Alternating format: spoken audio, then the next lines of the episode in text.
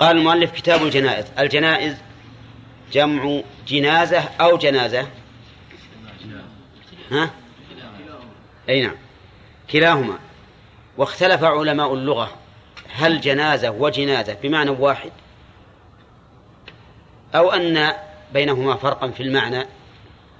فقال بعضهم بينهما فرق. فالحركة العليا للأعلى والحركة السفلى للأسفل. الحركة العليا ما هي؟ الفتح. للأعلى الميت. والحركة السفلى الكسر للنعش. فالجنازة هي النعش. والجنازة هو الميت. وقال بعضهم بالعكس. فهذه ثلاثة أقوال للعلماء. إما أنها هما بمعنى واحد مع اختلاف الحركتين. أو أنه بالفتح للميت وبالكسر للنعش أو بالعكس. والأقرب إذا كان هناك فرق أن يكون بالفتح للميت وبالكسر للنعش. هذا إن كان فرق بينهما فرق. وأعتقد أن الواحد منكم إذا أخطأ في لفظ جنازة ففتح أو كسر سيختار التفريق ولا أنه لا فرق؟ يختار أنه لا فرق. يختار أنه لا فرق. كما أن الواحد منكم إذا أخطأ في في نصب المثنى وجعله بالألف يقول اختار اللغة التي لا تفرق بين المرفوع والمنصوب والمجرور. نعم. الجنائز لا شك أنها مآل كل حي وأن كل إنسان فهو كما قال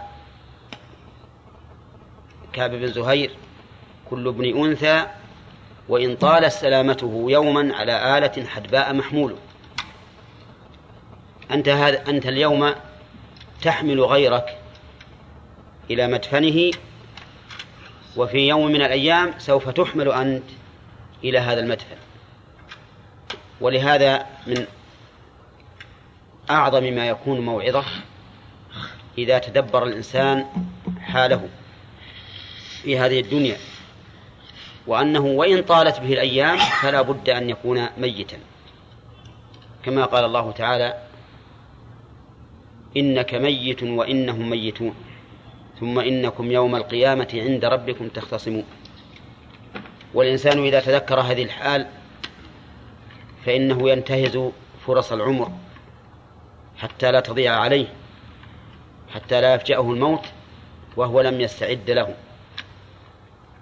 ولا شك لو سلمنا منك أنت يا الإنسان كل كلما تأمل هذه الحال فإنه بإيمانه وعقله لا بد أن تتغير حاله إذا كان مفرطا حتى يقبل على الله عز وجل. فكفى بالموت واعظا. وسيأتينا إن كان المؤلف ذكره أمر النبي صلى الله عليه وسلم بأن نكثر من ذكر هادم اللذات. ثم بدأ المؤلف رحمه الله كتاب الجنائز بعيادة المريض والمناسبة في ذلك ظاهرة لأن الغالب أن الموت يتقدمه المرض. عيادة المريض نعرف حكمها إن شاء الله تعالى من الحديث الآتي عن أبي هريرة رضي الله عنه أن رسول الله صلى الله عليه وسلم قال حق المسلم على المسلم خمس. حق المسلم على المسلم خمس. الحق يطلق على ما يستحقه الإنسان على أخيه سواء كان ذلك على سبيل الوجوب أو على سبيل الاستحباب. ولهذا اختلف العلماء في هذه الحقوق. هل هي على سبيل الوجوب أم لا؟ وقوله عليه الصلاة والسلام حق المسلم على المسلم. يفيد أن أن هذه حقوق حقوق خاصة بين من؟ بين المسلمين. أما غير المسلمين فلا, فلا فإن هذه الحقوق لا تجري بينهم. وقوله حق المسلم على المسلم خمس قد يشكل عليك. لماذا قال خمس؟ مع أن حق مذكر.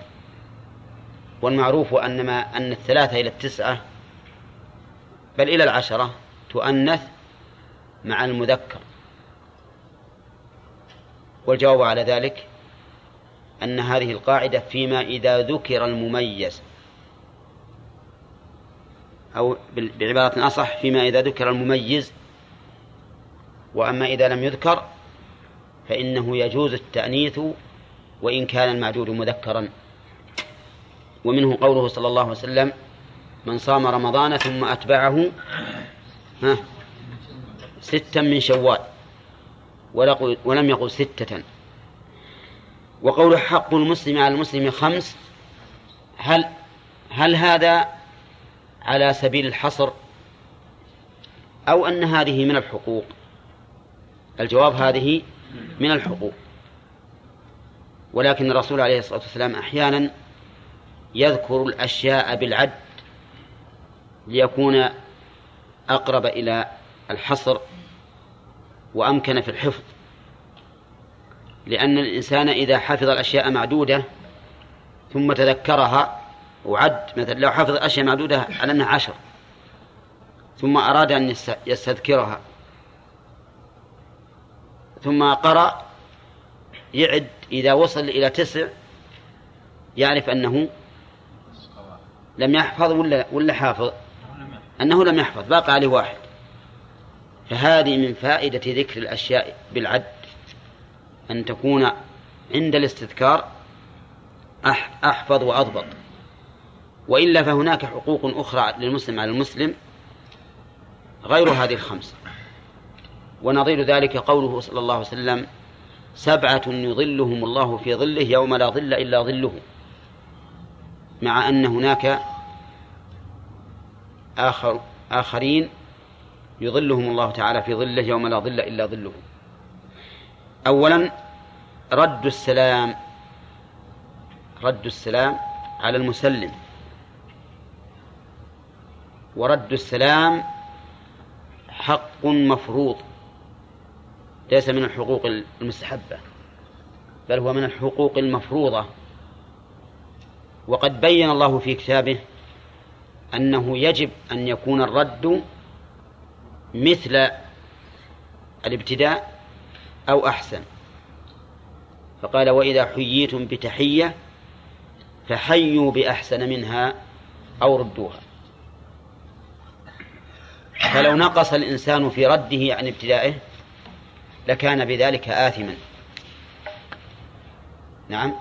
لأن الله تعالى أوجب بل بدأ بالأحسن. ثم قال أو ردوها إذا لم تفعلوا الأحسن. رد السلام فرض عين ولا فرض كفاية؟ إن كان المسلم عليه واحدا فهو فرض عين. وإن كان المسلم عليه جماعة فهو فرض كفاية. لأن المسلم على الجماعة ألقى السلام على الجميع. فإذا رد من من واحد من هؤلاء الجميع حصل الرد. ولا لا؟ طيب. وظاهر كلام كثير من أهل العلم أنه لا فرق بين أن يكون الراد من هؤلاء الجماعة هو المقصود بالسلام أو غيره. فمثلا إذا دخلت على جماعة وقلت السلام عليكم وأنا أقصد بالذات وأول ما أقصد كبيرهم فرد واحد من أطرافهم. هل يكون ذلك ردا؟ ها؟ نعم أكثر أهل العلم يقول هذا رد لأنه سلم على الجماعة ورد واحد منهم. ولكن لو قال قائل بأن هذا ليس برد وأن من قصد بالسلام فيما يغلب على الظن الذي قد يكون قريب اليقين فإنه يجب عليه هو بعينه أن يرد السلام. وهذا لو قيل به لكان له وجه. ولا إخاله يخلو من قول من أقوال أهل العلم. لأن العلة فيه ظاهرة. أرأيت لو دخلت على مجلس فيه أمير؟ وسلمت السلام عليكم. فرد أحد الخدم اللي عند الباب قال عليكم السلام. والأمير ساكت. هل ترى أنه رد عليك السلام؟ نعم. أبدا. ما رد عليك السلام. بل ترى أن هذا إهانة لك. أن يكون الأمير الذي أنا قاصده وأتيت إليه لأسلم عليه يرد علي أحد خدمه وهو ساكت. معنى هذا أنه جعلني كهذا الخادم وحقرني. طيب إذن آه، الرد فرض عين إن كان المسلم عليه واحدا ونزيد على هذا التقرير الأخير.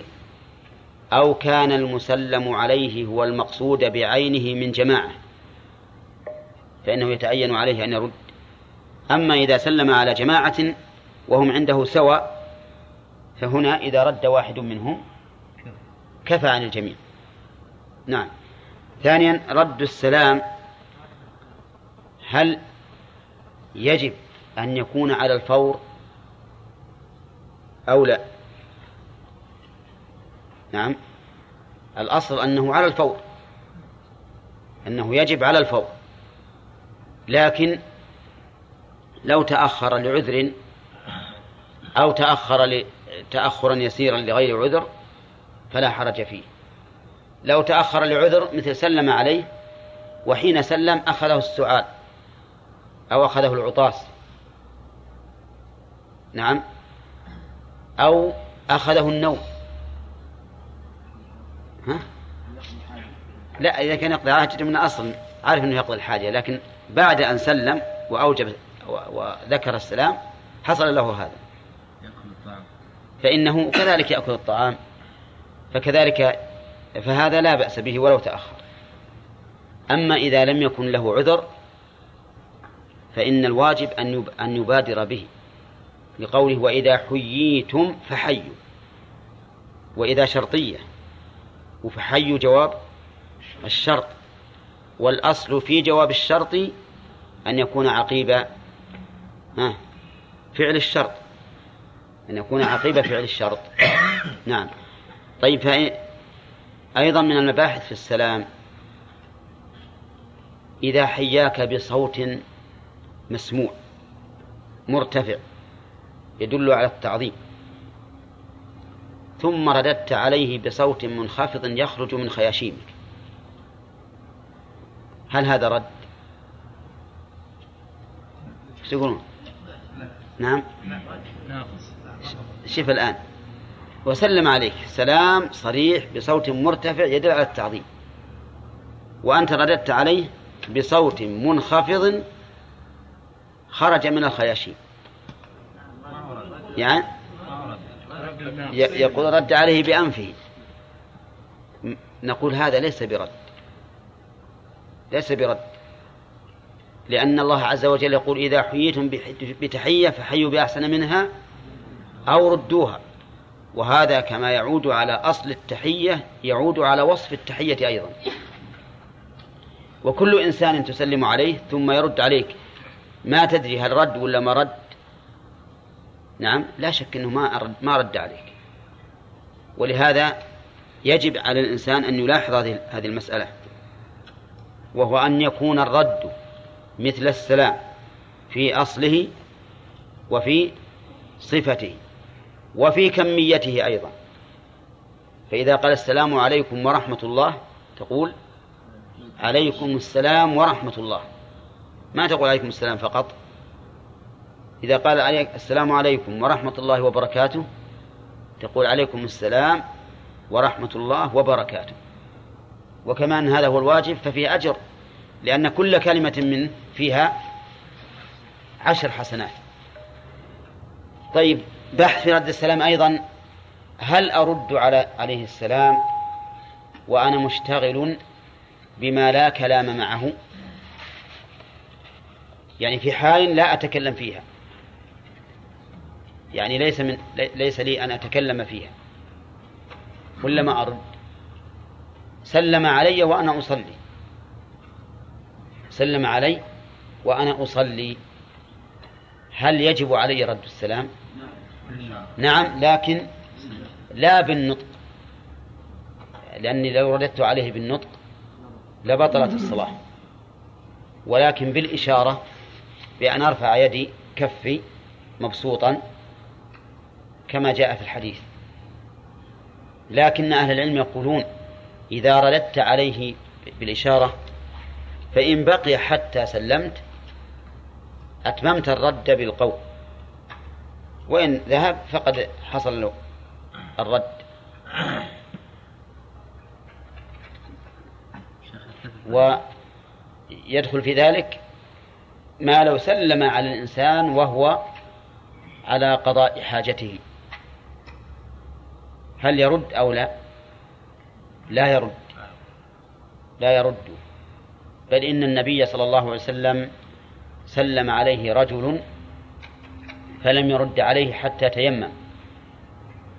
وقال له معتذرا إني كرهت أن أذكر الله إلا على طهر. لما تيمم رد عليه. نعم ولكن هذا ليس بشرط أن لا يرد الإنسان السلام إلا وهو طاهر. بالاتفاق لكن هذا على سبيل الأولوية كما فعل النبي عليه الصلاة والسلام. لكن صحيح يا شيخ رد بعد ما السلام. إي نعم. الرسول أشار بيده إي لأن المسلم ذهب سلم وانصرف. شيخ الفريضة نعم. الفريضة والنافلة. ها؟ وأنت تصلي؟ لا لا. ها؟ يعني الإشارة في حال الرد إذا لم تدعو الحاجة إليها فإن أهل العلم يقولون لا تنبغي إذا لم تدعو الحاجة إليها. فإن دعت الحاجة إليها لكون المسلم أصم أو بعيدا فإنه تجمع بين الإشارة واللفظ. وأما مجرد الإشارة فلا يستحق المسلم ردا. ولا بمثله أيضا. لأن هذه تحية غير شرعية. طيب فإن سلم بالبوري بور السيارة. ها ترد عليه بالبوري نعم. طيب وش تقول يا عبد العزيز؟ أي نعم. طيب إذا صار ما معنى سنبوري يصفر.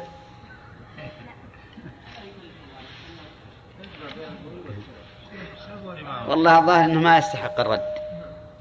لكن بعض الناس ما يسلم بالبوري ينبه بالبوري ثم إذا مر يعني يريد أن تنتبه. يضرب بوري فإذا التفت سلم. هذه بعض الناس يستعملها فيكون أراد بذلك التنبيه. أما إذا أراد السلام فإنه لا يرد. قد يقول قائل إن قوله تعالى وإذا حييتم بتحية تحية نكرة في سياق الشرط فتعم كل ما تعارفه الناس تحية. فإذا كان أصحاب السيارات قد تعارفوا أن البواري هي صيغة التسليم فإنه يجب على من سلم عليك بالبوري أن ترد عليه به. إيش نقول؟ تحية شرعية. كان بعضهم يقلد اليهود والنصارى. ويقول هذه متعارفين عليه. عجيب على هذا يعني. هذا السؤال وارد. السؤال هذا وارد. هل نقول إنه إذا اعتاد الناس ذلك فهذه تحيتهم؟ أو نقول ان إنه لا ينبغي أن يجاب لئلا يتخذ ذلك بدلا عن السلام الشرعي. فيكون أقل احواله أن من باب من باب التعزير من باب التعزير بالهجر على من هجر الصيغة الشرعية إلى مثل هذه الصيغة. نعم. طيب وقوله رد السلام يفهم منه أنه لا يجب رد السلام على غير المسلم لأنه قال حق المسلم على المسلم. فلو سلم عليك من ليس بمسلم فظاهر الحديث أنه ليس من ليس له حق في ردك عليه. وظاهر القرآن وظاهر السنة في موضع آخر أنك ترد عليه وإن كان غير مسلم. أما ظاهر القرآن فلعموم قوله إذا حييتم ولم يقل إذا حياكم إخوانكم. بتحية فحيوا بأحسن منها. وأما ظاهر السنة في موضع آخر فقول الرسول عليه الصلاة والسلام إذا سلم عليكم أهل الكتاب فقولوا وعليكم.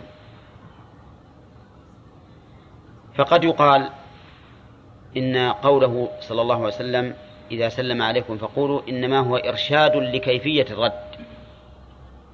ويبقى الرد هل هو واجب أو ليس بواجب ينظر إليه.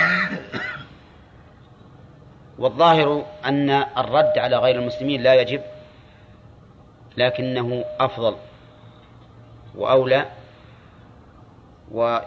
ويكون ذلك من باب استعمال المشترك في معنييه بالنسبة لقوله تعالى فحيوا بأحسن منها لأن هذا أمر صالح للوجوب وصالح للاستحباب. فنحمله على الوجوب في حق المسلمين وعلى الاستحباب في حق غير المسلمين. ولكن غير المسلم نحييه بمثل ما حيانا به. فإذا كان يقول السلام عليكم نقول وعليكم. هذا المسلم من غير المسلمين لا يخلو في سلامه من ثلاث حالات. الأولى أن يكون صريحا بقوله السلام عليكم. فنقول وعليكم السلام.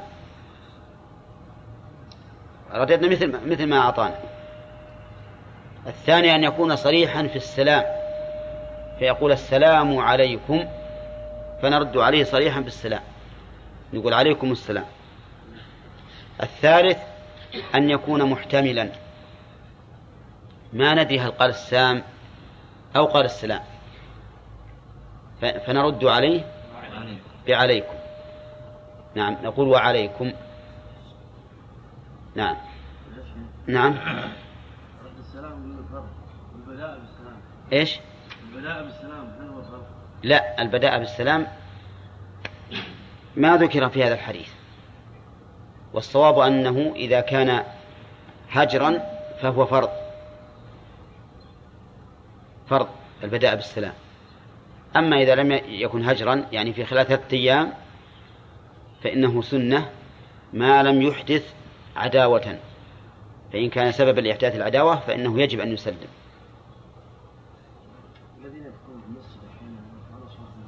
نعم. هو الله. التزم إجابته. نعم. أجيبه وأنصح. تجيبه.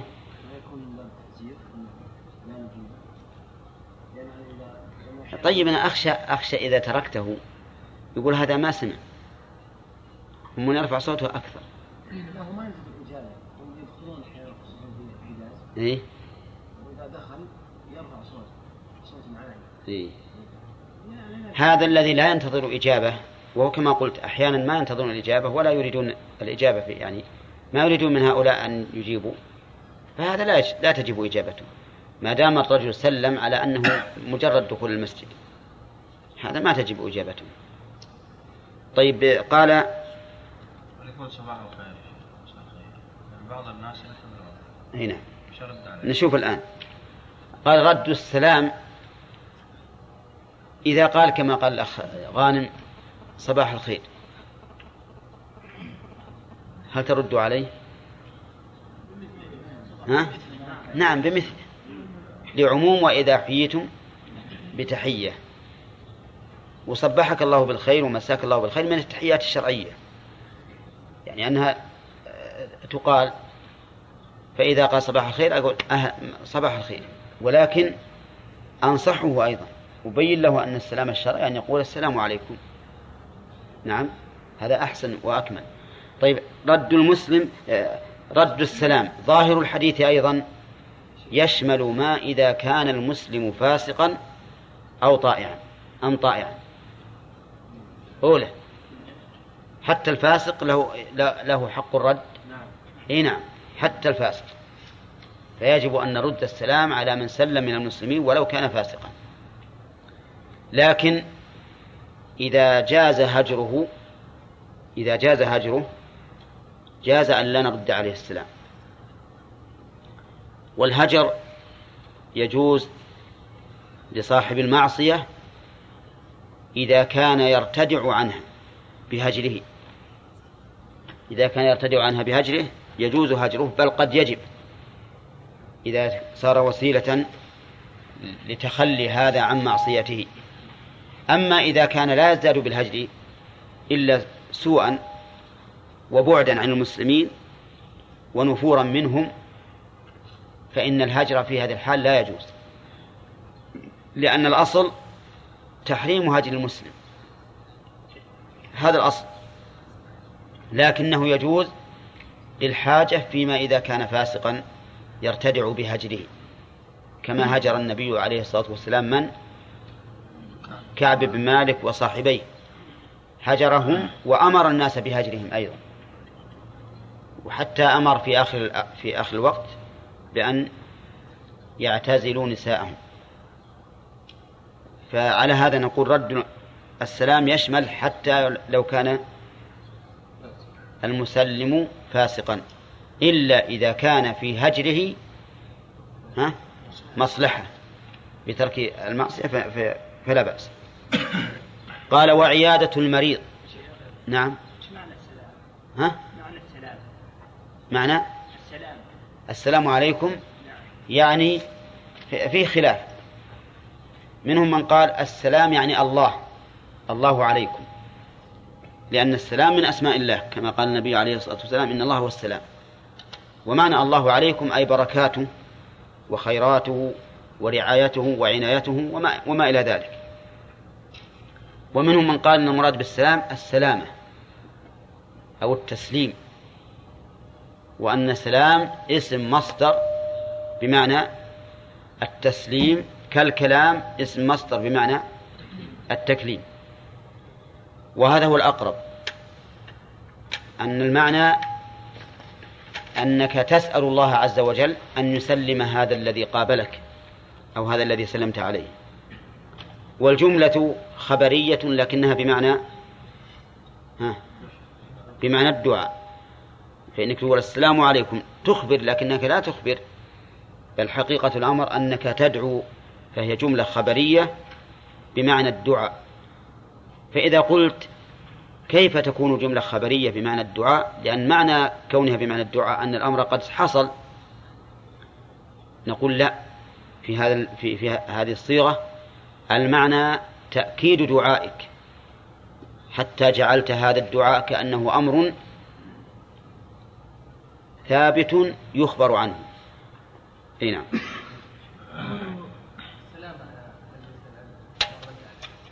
نعم. يعني هذا يسأل يقول هل إذا دخلت على مجلس علم هل أسلم؟ نقول إن ظاهر السنة أنك تسلم. لأن الذين يأتون إلى النبي عليه الصلاة والسلام وهو في أصحابه يسلمون كما في قصة المسيء في صلاته. فظاهر السنة أنك تسلم. أما ما ذكره الفقهاء فإنهم يقولون لا يسلم على من يتلقون العلم أو يدرسون القرآن لأن ذلك يشغلهم.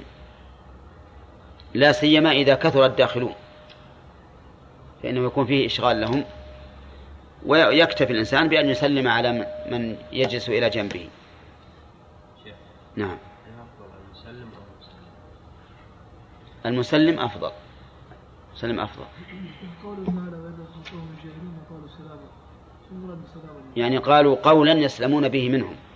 هنا رد السلام والساعة الآن أعلن في إيقاف الدرس. نعم. ها؟ نعم.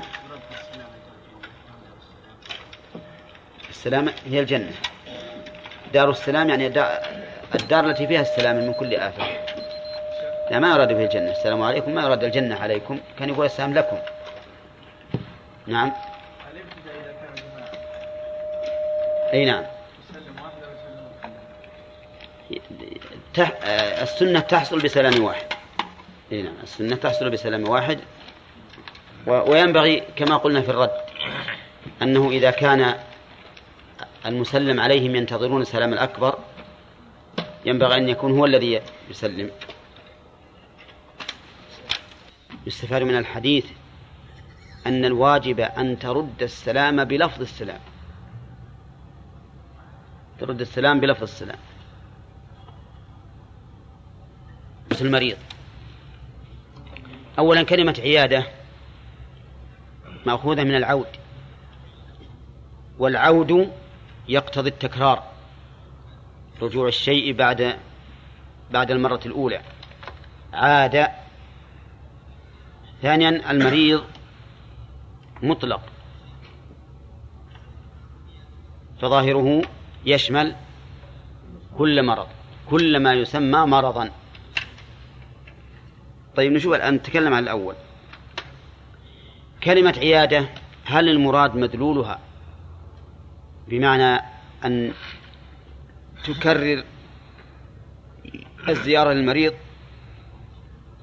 أو يكتفى بمرة واحدة ويقال عاد مريضا ولو لم يأته إلا مرة واحدة. نعم؟ نقول إنها تطلق على مرة واحدة. فيكون العود هنا لا يراد به المعنى الأصلي لهذه الكلمة وإنما المراد بالعود الوصول إلى المريض ولو مرة واحدة فإنه يسمى عيادة. ثانيا المريض قلنا إنه يشمل كل مرض ولكنه في الواقع إنما يكون في المرض الذي يحجز صاحبه عن الخروج للناس. لأن من كان يخرج ويراه الناس فإنه لا يعاد. إذ أنه خارج الناس لا فرق بينه وبين الصحيح. فلا فيكون المراد بالمريض الذي انحبس وصار لا يخرج فإنه يعاد. وقول عيادة المريض يشمل كل ما يسمى عيادة سواء طال المكث عنده أم لم يطل. ويشمل أيضا عيادة المريض من كان قريبا أو بعيدا. يعني لو من كان قريبا لك رحما أو بعيدا. لكنه بالنسبة لذي الرحم يكون عيادة وصلة. وبالنسبة لغيره يكون عيادة. وهل يشمل الكافر؟ لأنه قال حق المسلم على المسلم. فعيادة الكافر ما تجب ولا تشرع. اللهم إلا إذا كان المقصود بها الدعوة إلى الإسلام.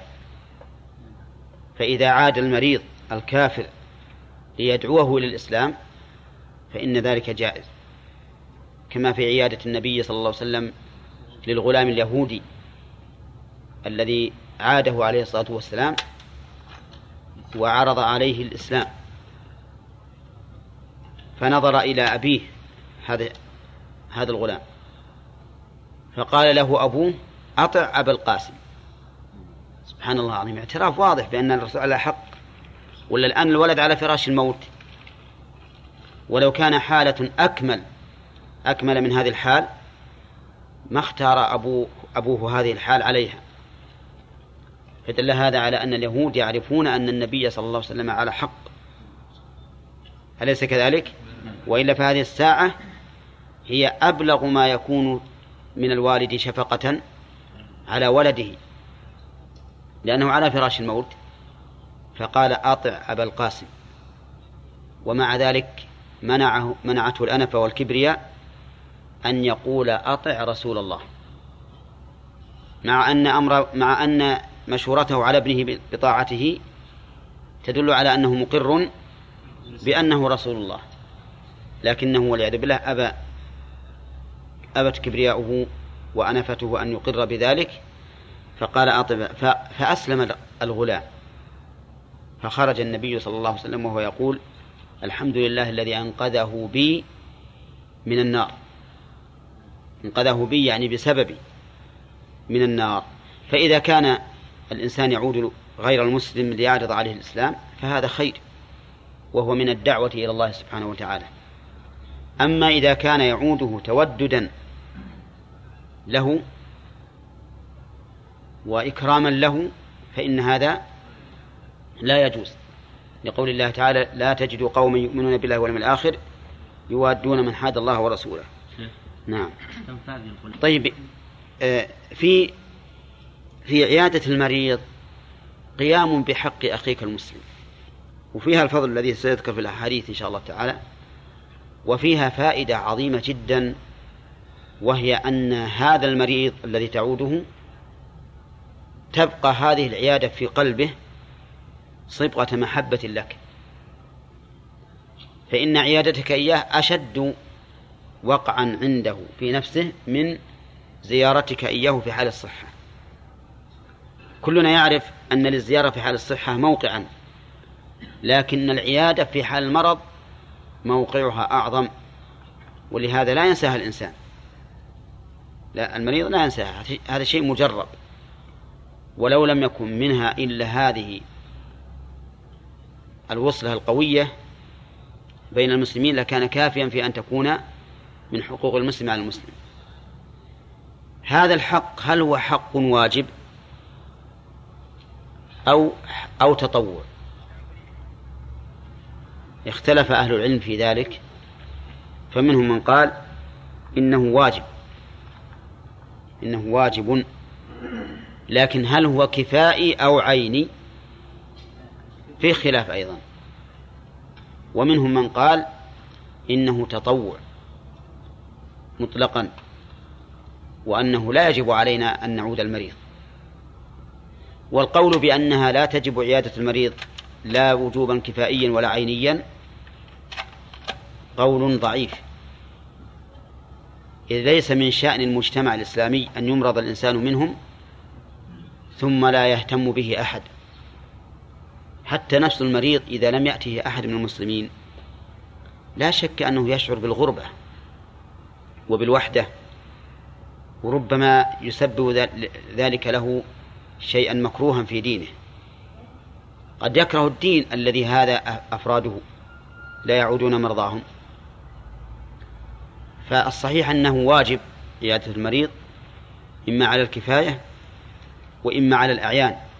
لكن إذا ترتب عليه أي على ترك عيادته قطيعة رحم فلا شك أنه واجب وجوبا عينيا. لو كان المريض من أقاربك وإذا لم تعده عد ذلك قطيعة فإنه يجب عليك أن تعوده. يجب عليك أن تعوده. لا لأنه مريض فقط ولكن لأن ترك عيادته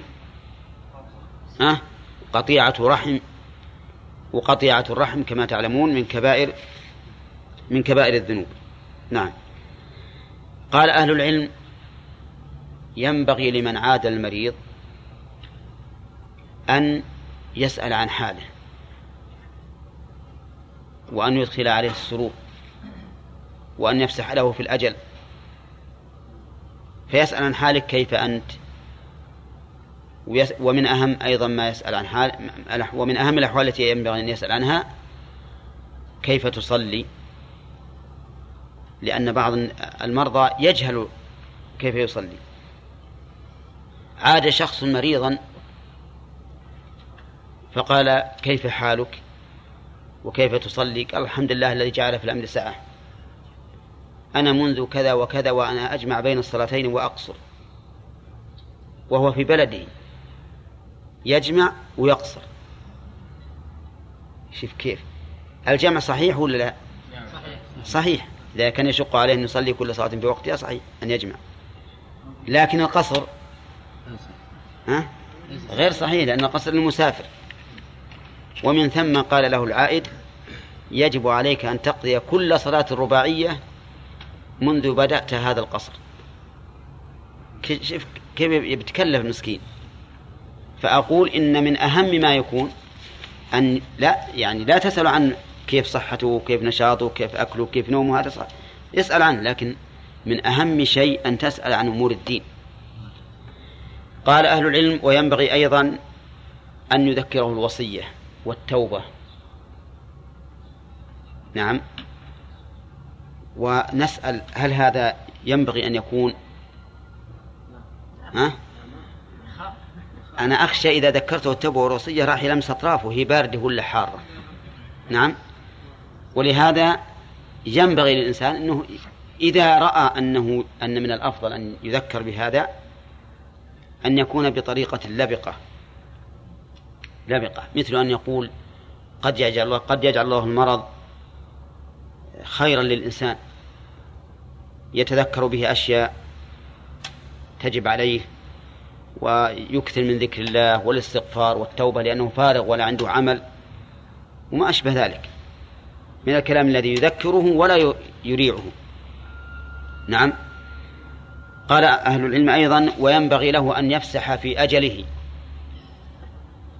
وش معنى يفسح له؟ يعني يطيل يجعله يؤمل البقاء. مثل أن يقول الحمد لله هذا مرض كثير من الناس أو قد يوجد في بعض الناس ويشفى منه.